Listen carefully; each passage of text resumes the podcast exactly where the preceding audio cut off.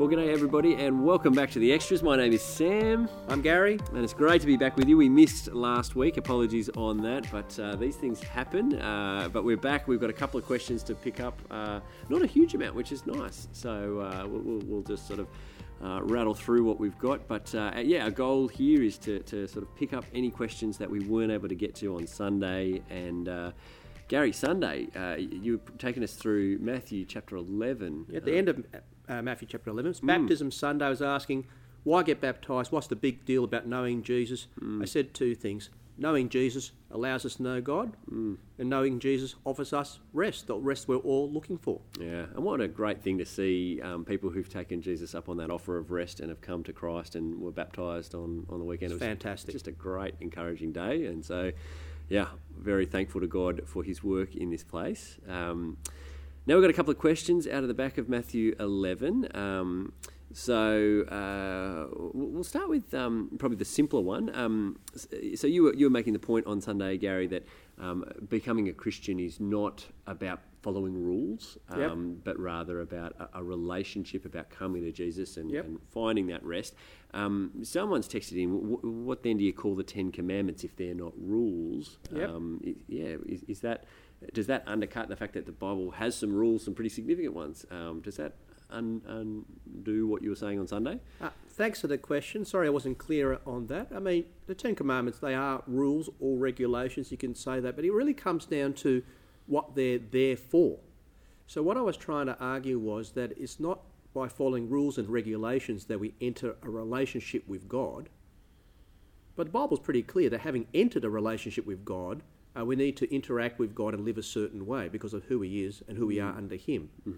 Uh, when the Ten Commandments are first given in the book of Exodus, uh, they're given after God saves them from Egypt. So again, the rules follow salvation; they don't lead to salvation. so that's the Yeah, point I was trying to make. Yes, so a rule, obeying a rule can't establish a relationship with God. That's established by God's grace Yeah. and His kindness, and that was always the way. Yeah. Um, but they, they are they do help you to respond rightly to the relationship that you've got. It's a it's a bit like being married. So I'm I, I'm not faithful to Pearl in order to be married, but because I've man married to Pearl, I'm now faithful. Yeah, yeah, that's right. So again, you, you, you do certain behaviour in light of the, the relationship that's been established. That's exactly right. Yeah, okay. Um, okay, great. Um, that's really helpful. Um, second question we've got this week um, is a little bit more technical um, than that one, and it's, uh, it's looking at in verse 25, Jesus uses this little phrase, these things. I'll read it out to you. It says, um, At that time, Jesus said, I praise you, Father, Lord of heaven and earth, because you have hidden these things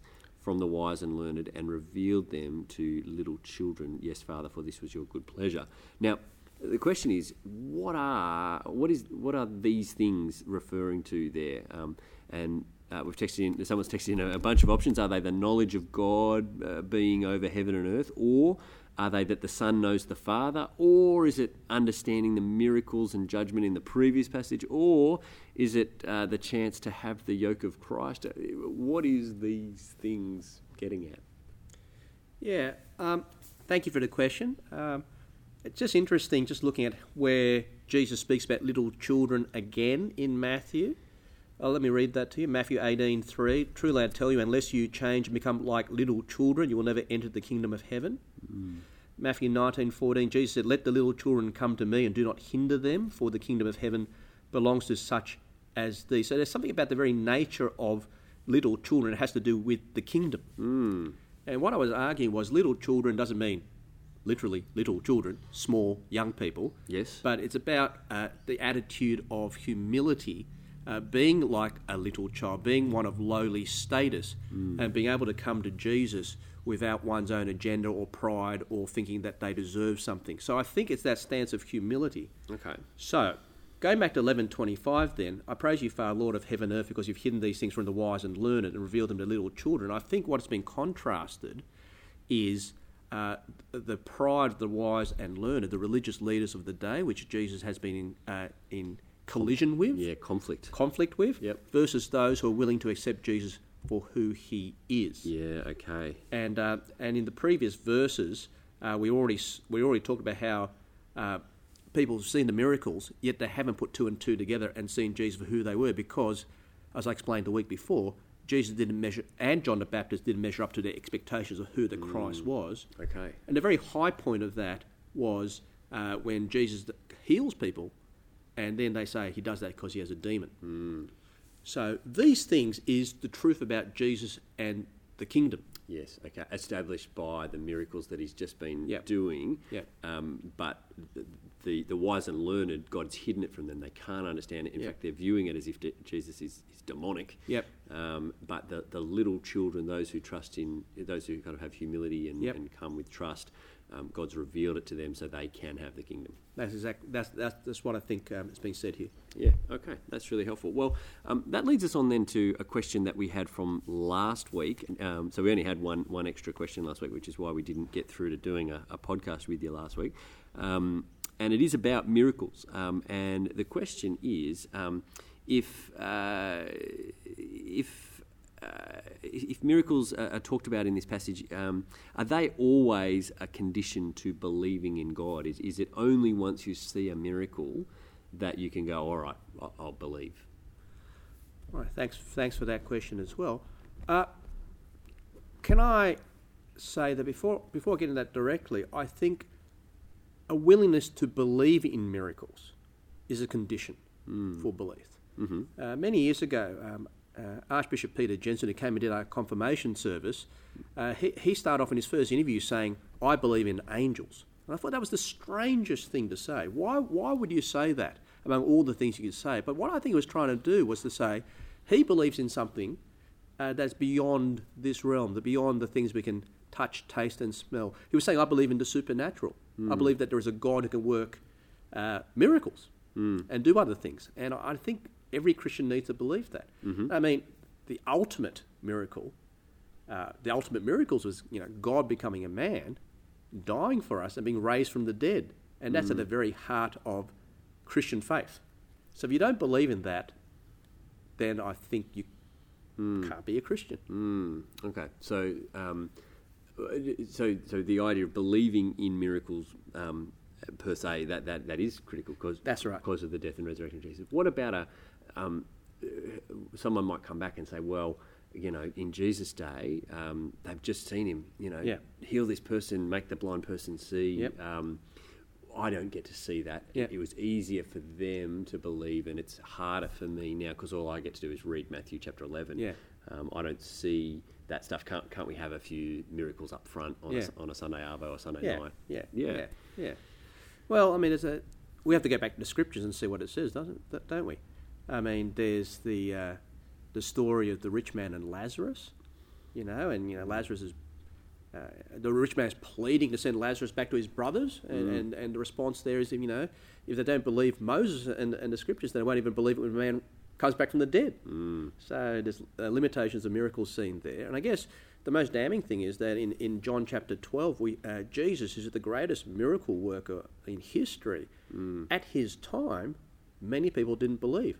And again, as, I, as we just saw in Matthew, in Matthew uh, he's doing miracles, he's uh, healing the blind, he's driving out demons, um, raising the dead, and the religious leaders of the day uh, didn't trust in him. And, and I guess that's a consistent pattern, isn't it? It's, I mean, the writer of the Hebrews picks up on a similar thing when he compares um, those who got to see God at, at Sinai. You know, they got to see the, the mountain shaking and the cloud, and you think, gosh, if I saw that and heard God speak from a mountain, there's no way I'd ever doubt. And, and yet, in a matter of days, they were sinning and, um, Yeah. you know, uh, worshipping a golden calf. And so I- I think we've got to just notice that just because you see something supernatural um, doesn't doesn't change the, the the central thing, which is the heart. Yeah. Whereas coming to Jesus does change the heart, and there's right. something better about about our relationship with Christ, even than what a miracle might Yeah. might do. Now, this is to qualify what we're saying here. I'm not, well, I'm not saying at least that God can't use a miracle mm. to lead someone to faith. Absolutely. We've seen that happen. Yes. Hap happens. It's real. Yes. But do not expect that seeing a miracle will necessarily lead to faith. Yes, you know that, that that's exactly right. So And I guess the other thing is, if you have the eyes to see it, we are surrounded by miracles. Every single person who trusts in Jesus hmm. is a miracle. Every single person who trusts in Jesus, the Holy Spirit has done a miraculous work in their life hmm. to turn their hearts of stones, stone into hearts of flesh that are actually responsive to God's word. that's right. And, and we heard that in the testimonies on Sunday night, didn't we? As, as we watched people get baptized and say, now I used to be really selfish and now I want to obey my parents. I used to be really selfish and now I want to serve God and, and my Lord. You know, that, that is a miracle. When Absolutely. someone does that and, and says that and means that, uh, that that's, that's a total work of God. Absolutely. Yeah, great. Uh, well, that that's it for questions um, for today, Gary. And, and one level, that's it for the podcast um, for this year. Um, we've, we've loved getting stuck into your questions each week, and I want to thank you guys for all of that. Um, this coming Sunday, Gary, we've got Thanksgiving. Thanksgiving. It's going to be great. because there's much to give thanks for. So come along on Sunday uh, with a heart of joy, ready to ready to um, just give thanks and, and be excited for all, all the good things that God has done in our midst. Um, we'll come back uh, sort of uh, term one next year, try and address some more questions here on the extras.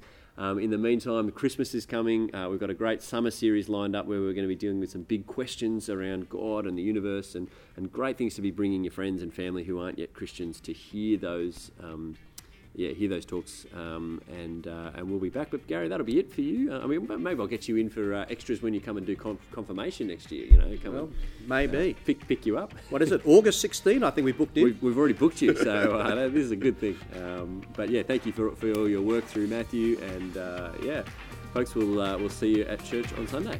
See you later.